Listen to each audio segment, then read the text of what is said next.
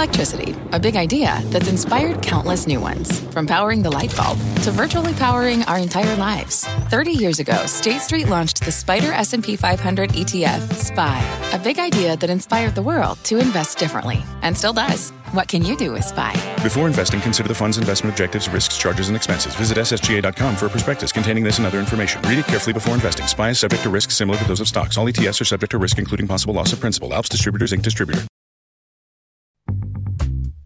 Hello, everybody, and welcome to The Keynote by CNBC Events. I'm Meg Terrell, CNBC's Senior Health and Science Reporter. On this podcast, we bring you in depth, candid conversations with executives, experts, and thought leaders. Today, you'll hear an interview with Dr. Janet Woodcock. She's the director of the Center for Drug Evaluation and Research at the FDA, but temporarily, she's working as the therapeutics lead for Operation Warp Speed. We spoke on October 14th during CNBC's Healthy Returns, the Path Forward live stream. Here's our conversation. You've been with the FDA since 1986. Uh, you are in the drug industry, an incredibly well respected drug regulator, just an expert on this process. Now you flipped over to the other side, helping lead therapeutics development in this really unprecedented uh, effort in Operation Warp Speed. What has that been like? Well, it is interesting to look at it from the other side, all the frustrations and challenges of drug development uh, including being heavily regulated, you know, or something that have to be dealt with. And so I think I'm learning a lot. And of course, this is a very challenging time because we're trying to move products as quickly as we can so that there's treatments in the hands of doctors and patients. Well, along those lines, I want to ask you about something that's been in the news. You know, the the pause in the antibody drug trial from Eli Lilly, specifically an NIH trial in hospitalized patients. Um, what can you tell us uh, about how you look at events like that and what people should really take away when they hear that a trial has been paused to investigate potential safety issues? Sure. Well, this is a trial sponsored by Operation Warp Speed, and this safety pause is very common in drug development. And I think it should be reassuring to people. And why? Because most of the big trials have an independent committee of experts and they watch over the trial. They aren't beholden to the investigators. They aren't beholden to the company. They watch over that trial and see if there's any some any signal of concern that comes out. And if there is, they may pause the trial and do a thorough investigation before continuing. And that's to protect both the safety of the patients and the integrity of the trial. So the people doing the trial don't have all that data. The companies sponsoring a trial don't have all that data. That independent committee ha- has the look at the trial and they're watching out on behalf of the patients. And given the data that you've seen so far, how promising do the monoclonal antibody drugs look um, as a tool for fighting COVID 19? Well, we're certainly hopeful that in the outpatient setting that they may be effective. They um, have been shown in, by two companies when you give it early to people early in infection who are outpatients that you can decrease the virus that's in their body rather rapidly. Now, some people are already making antibody response, and in fact, they don't probably need more antibodies. They're going, they're the people who are going to throw off the infection themselves. But there are other people who might be headed to the hospital because they aren't fighting that virus infection and giving them antibodies that mimic their, the natural antibodies they could make can decrease the virus and potentially decrease the number of people who have to go to the hospital. And of course, you know, Regeneron actually looked at that in their trial um, in mild to moderate patients who were not in the hospital. They assessed the immune response people were mounting themselves before they administered them the drug or the placebo. You know, there's not going to be enough of these drugs if and when they, they get cleared for market. Um, so a, is that a good way of stratifying who should get it? But B, do we have the infrastructure to test people for their immune response, you know, in thinking about administering these drugs? Well, that may not be the way to go. It didn't totally separate out the people who were going to get sick. Uh, it, it may well be that we just look at the risk factors. We, we have a pretty good idea now who's at high risk for getting in the hospital, getting in trouble uh, with this virus. And so that may be a way to pick uh, who should get these drugs because they're also the monoclonals right now are given by IV infusion, and that's really not for everybody, especially if they're going to get better on their own.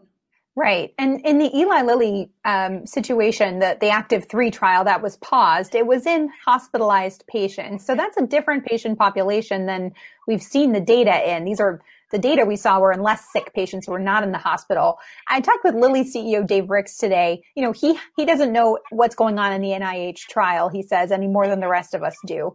But he said right. if he had to hypothesize the setting in which these drugs would be least likely to work, he said it would be hospitalized patients. They're already in a different stage of the disease. Do you agree with that? Yeah, I think everyone agrees with that. In fact, the hope is that these antibodies be best before you get the infection, right? Or after you've been exposed, but keep you from getting the infection. The earlier you get an antibody response, the less virus you have in your body, and more effectively the antibodies could fight it. So it, there's probably some tipping point in the hospital where you're less suffering from the virus infection and suffering more from hyperinflammation. In other words, overactivation of part of your immune system. At that point, that's where you need the steroids and other uh, things uh, intended to calm down the immune response. And you know, this is these are all questions we don't know the answers to yet, but um, how long would you expect immunity if these antibodies work as preventive therapies? How long do you think they could right. be protective? Well, there are different antibodies out there, and of course now we uh, are making them in, in uh, cells, you know, in big vats, right? And they can engineer them to be different. So there's some antibodies that have been engineered to have very long half lives. Half life means how long it stay half the time it stays in the body. How well, how long it stays in the body, basically. And um, those may confer protection for a much longer time. Your ordinary antibody hasn't been changed or engineered. It might be only a month or two. Hmm. I want to ask you also, of course, you know, Lilly and Regeneron have filed for emergency use authorization in that outpatient setting. Um, but there's this pause in the hospitalized patient setting for Lilly's drug. Do you think that that pause in one setting would have any bearing on the FDA's regulation of patients in another setting? Well, I think the FDA is going to take all due care uh, in evaluating these emergency use authorizations. Certainly wouldn't want there to be any unknown safety issues. But as you said, there are also uh, different populations. I think we all need more information. Yeah. Well, and then the other area where we all want more information, of course, is the vaccine trials that have been paused. What is your thought ab- about hearing that, you know, J&J's trial was paused due to an unexplained illness? Um, very little information at this point about what that actually means. Well, don't forget, again, these are independent safety monitoring committees that are making these decisions, and they will take a look at the event uh, if you vaccinated 30,000 people, you're going to expect some of them are going to get sick and there will be different things that happen to them. Some of them will be on the placebo group. Some will actually have been vaccinated with the actual vaccine. You have to sort all that out and determine whether or not you thought the event was related. Was it reversible? You know, uh, how severe was it? And, and incorporate all that information. So I think people should be reassured that in fact this type of safety oversight is occurring and you know the, the safety of the people in the trial is paramount Hmm. And when you say, you know, you're vaccinating 30,000 people, some are going to get sick, you don't mean because of the vaccine. You mean that people just get sick in life and the likelihood somebody does in a trial is high when it's a big trial. Thanks for, yes, thank you for clarifying that. Absolutely. Um, people in the 15,000 of those people about will be in the placebo group and some of them will get sick with different things and they didn't even get the vaccine, right? We see, you know, people get hit by a bus in trials and all sorts of things happen. And for drug trials, we want to make sure it wasn't because they were dizzy, right, from a side effect mm. of the drug. So, um, you know, you really have to look carefully. My point was, though, and thank you for clarifying that, was when you've vaccinated or uh, enrolled so many people in a trial, some of them are going to get different illnesses anyway that they would have hmm. gotten regardless. Mm-hmm. I'd also want to ask your take on on um, you know the AstraZeneca trial and a take on it that I've heard, and I'd wonder if you would agree with this. You know, the of course that trial was put on hold back in September and has restarted around the world, but the FDA still has it on hold here in the U.S. One take from somebody in public health I heard was, well, you know, look at what the FDA did back with thalidomide. We were conservative.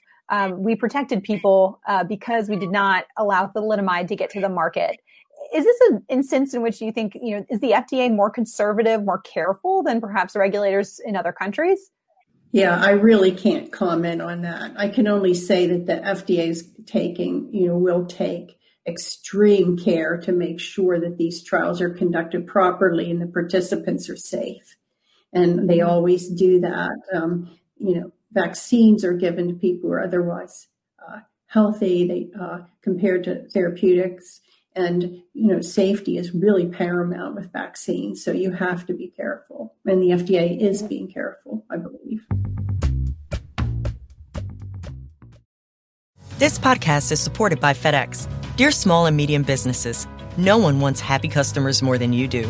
That's why FedEx offers you picture proof of delivery, packageless and paperless returns, as well as weekend home delivery to 98% of the U.S. on Saturday and 50% on Sunday. See the FedEx service guide for delivery information. FedEx Ground service is also faster to more locations than UPS Ground. See what FedEx can do for your business. Absolutely, positively FedEx.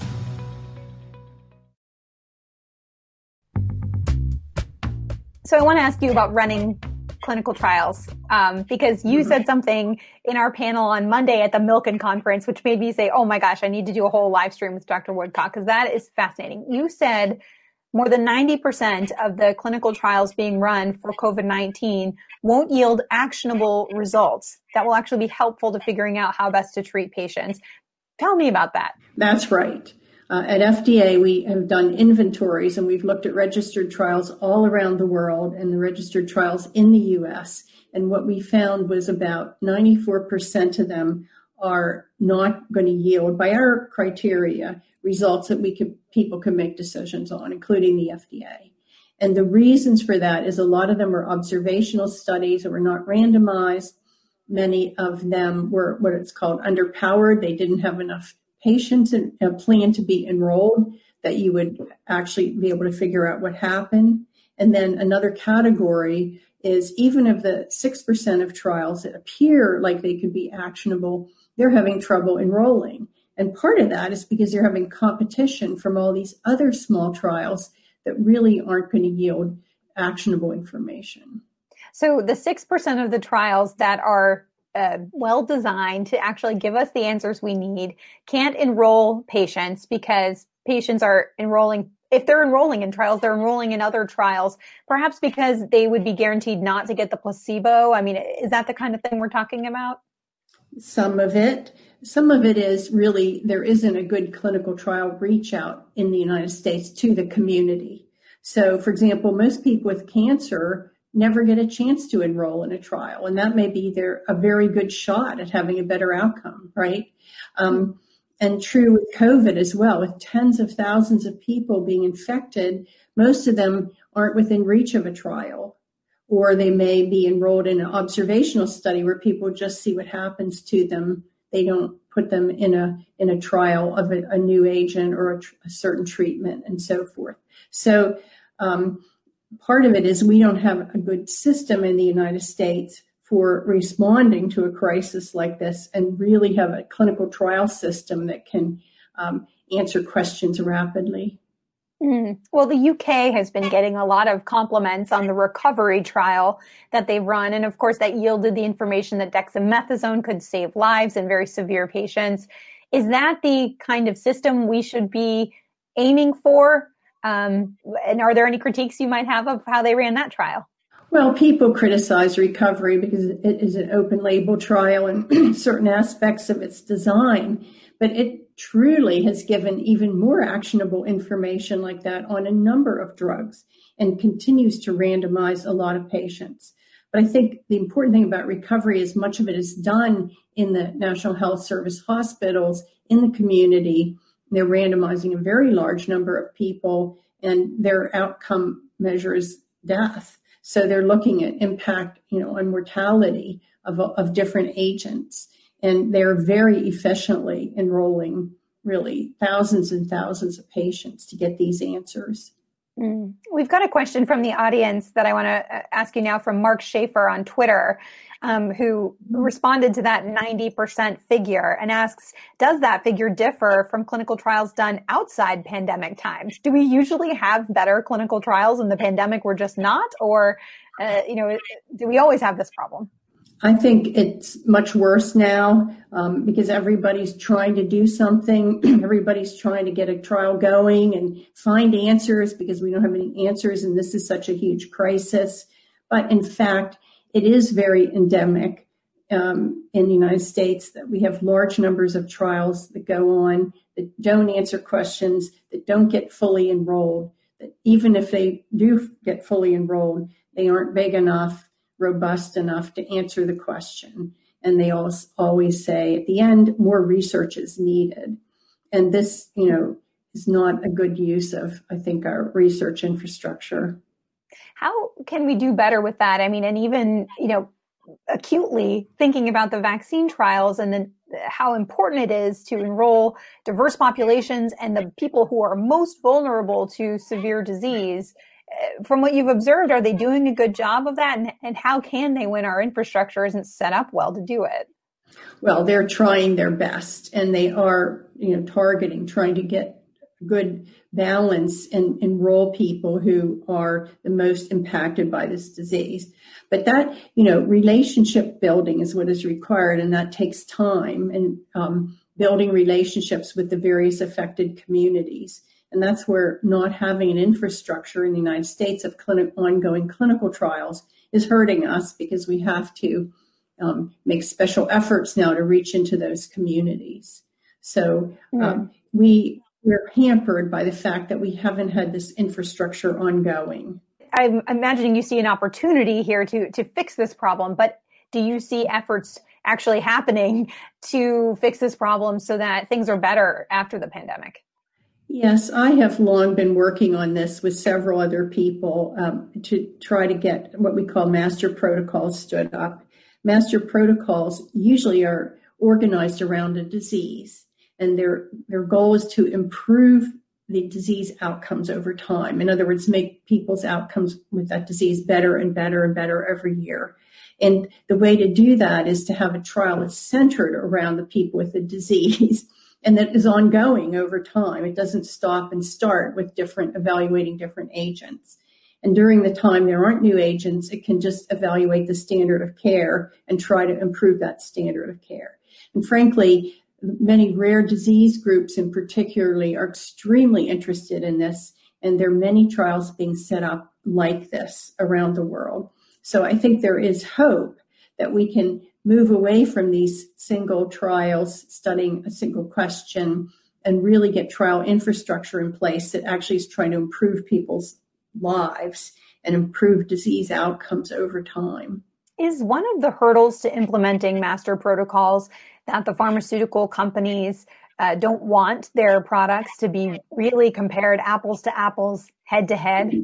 Well, you know, they sh- shouldn't actually be developing products unless they think they're going to be better, right, than existing uh, interventions. I believe they, uh, there are many other barriers. They feel right now this is a new type of methodology. They're worried about what the regulators will think.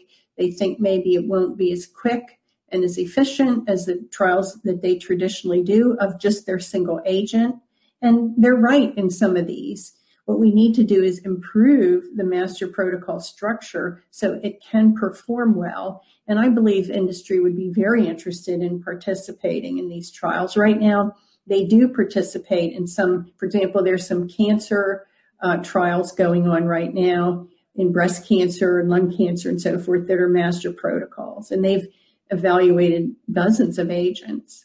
Yeah. Uh, the reason I asked that question was um, you talking about a master protocol reminded me of a piece that Carl Zimmer wrote just a couple days ago in the New York Times. And he quoted, I think, Dr. Fauci, not explicitly saying that that was the problem with uh, the vaccine trials, trying to run a master protocol, but sort of he, he implied the pharmaceutical companies weren't necessarily on board with it.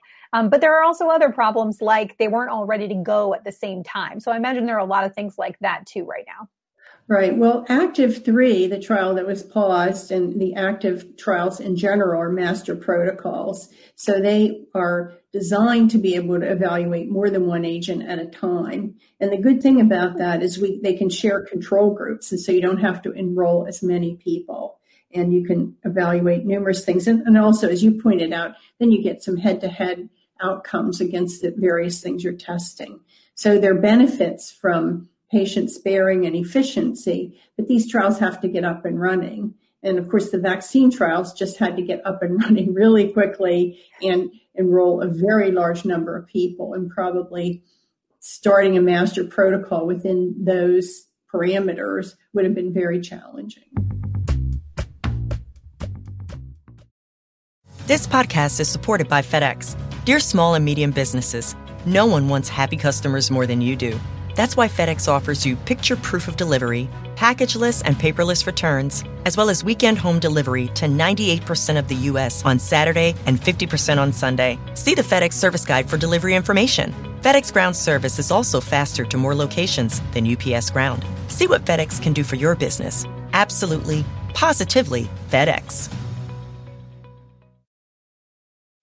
When you need mealtime inspiration, it's worth shopping Kroger, where you'll find over 30,000 mouthwatering choices that excite your inner foodie. And no matter what tasty choice you make, you'll enjoy our everyday low prices, plus extra ways to save, like digital coupons worth over $600 each week. You can also save up to $1 off per gallon at the pump with fuel points. More savings and more inspiring flavors make shopping Kroger worth it every time. Kroger, fresh for everyone. Fuel restrictions apply.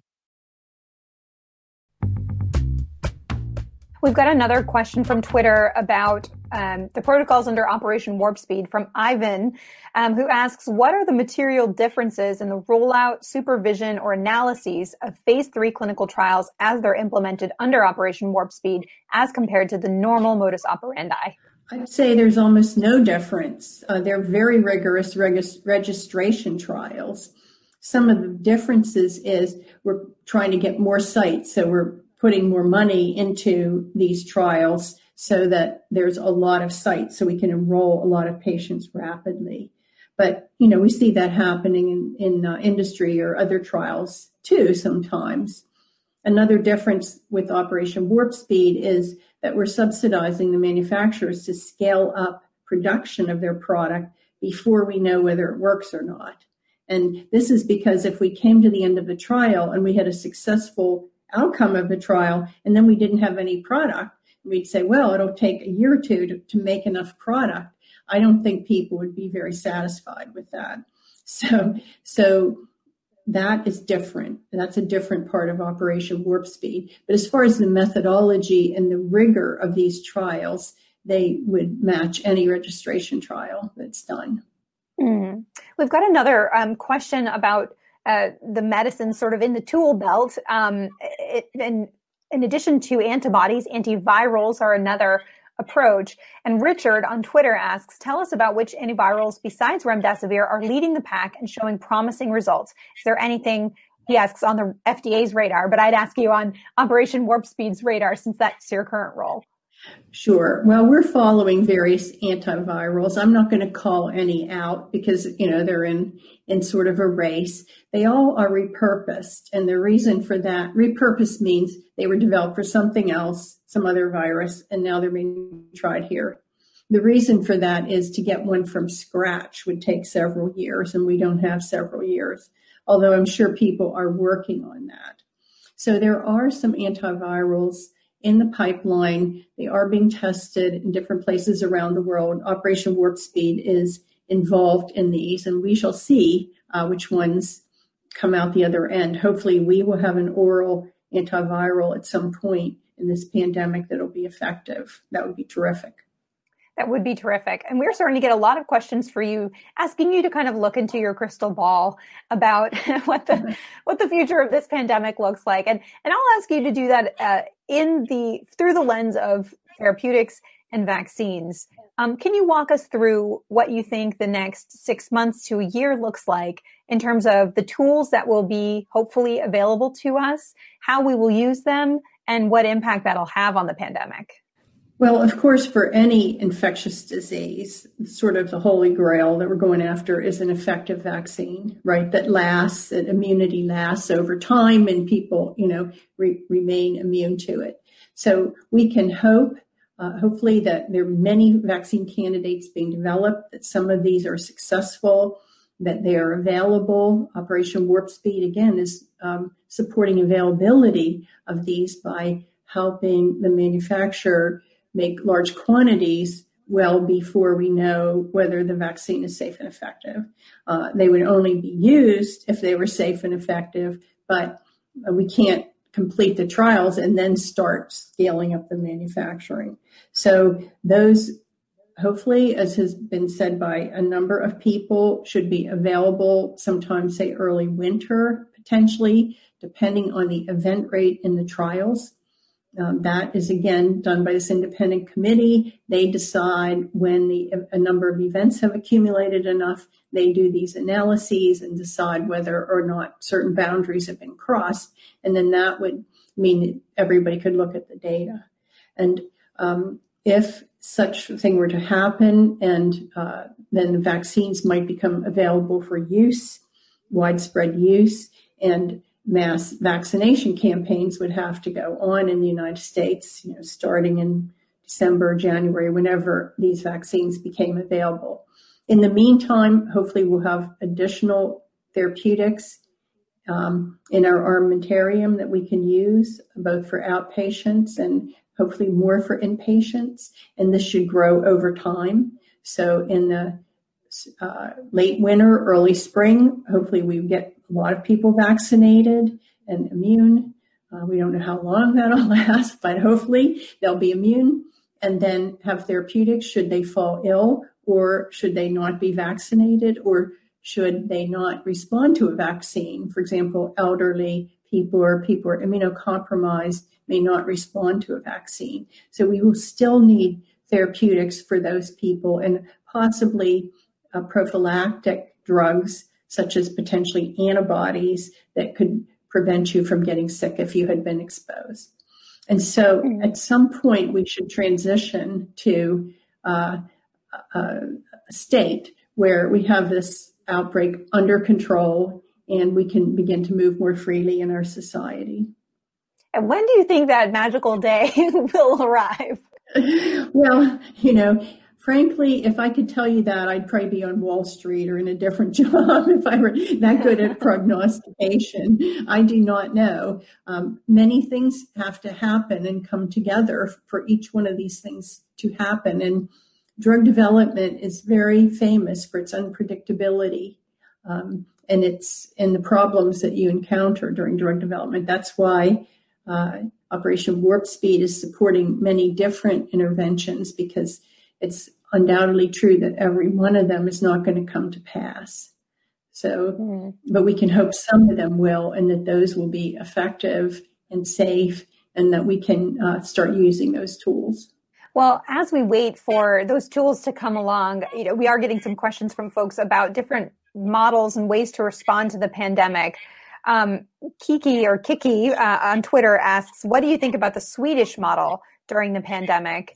Um, and I guess to translate that in some ways, I mean, there is an argument that we should not be so shut down, uh, staying apart from each other and locked down. We should just be protecting the vulnerable, but everybody else should be sort of out and about. And, and some people call this herd immunity, not through vaccines. I mean, how do you look at that whole idea? Well, everything in life is trade offs, and different people have different risk um, calculations. I think in the United States, were we to sort of abandon our current dis- social distancing and masks and so forth and let people that um, despite the thought of well everybody will go out and we'll commerce and everything if we if we would start to have a huge number of hospitalizations and ill people well above what we have now many people in the population would not go out because it's terrifying and people are afraid of um, of infection and so there are some people's risk tolerance is different than other people's. And I think that's why we have these disagreements in society. And in addition, there are some calculation of risk that people do differently. Uh, but I know many, many people around the country who, you know, are being extremely careful right now. And no matter, I mean, if the uh, pandemic became worse in the United States, I think a significant number of people would be even more careful because they mm. they are uh, they don't want to take those kind of risks. Mm. Well, that brings me to another question from our audience from John on Twitter, who asks, "What's the probability of a more severe second wave of COVID nineteen in the U.S.?" Um, and I, I, would say, you know, I'm I'm hearing even calling it a wave is maybe not even the right terminology um, because we've already seen a number of peaks and troughs here in the U.S. in different geographical areas. But you know, as we head into the winter, do you think it's going to get worse before we have the tools to help it get better? It may. I, I would remind people that we have learned how to treat this uh, infection better, and so the um, the fatality rate ha- has dropped uh, of hospitalized patients, but people are still dying of this uh, infection, respiratory infection, and um, I, I, think there's a lot of uncertainty about what are the factors that govern um, the, the rise and fall of this. If you recall, people who were uh, reasoning from influenza felt that we would have uh, sort of a subsistence of the virus in the summer. We didn't see that happen um, in the South, in particular. Now in the North, the weather is getting colder. People are indoors. Uh, we're seeing rising rates uh, in in a lot of states, and so I think we're going to have to be very careful.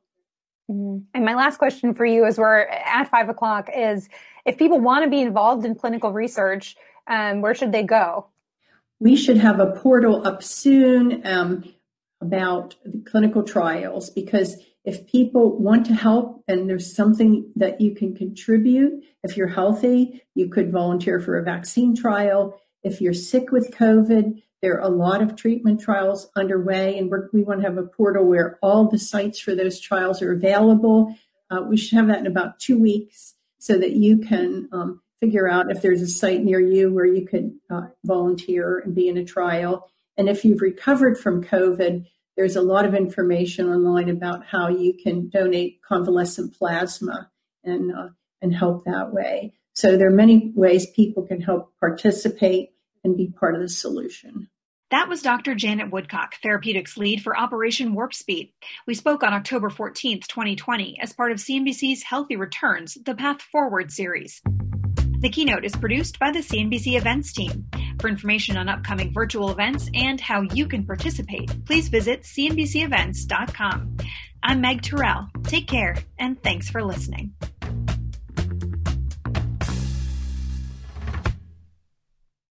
This podcast is supported by FedEx. Dear small and medium businesses, no one wants happy customers more than you do. So you need a business partner just like you. Like FedEx, who understands your passion for serving your customers because they have the same commitment towards you. That's why FedEx offers you picture proof of delivery, packageless and paperless returns, as well as weekend home delivery to 98% of the U.S. on Saturday and 50% on Sunday. See the FedEx service guide for delivery information. What's more, FedEx Ground is faster to more locations than UPS Ground. Trust FedEx for timely deliveries. See what FedEx can do for your business. Absolutely, positively FedEx.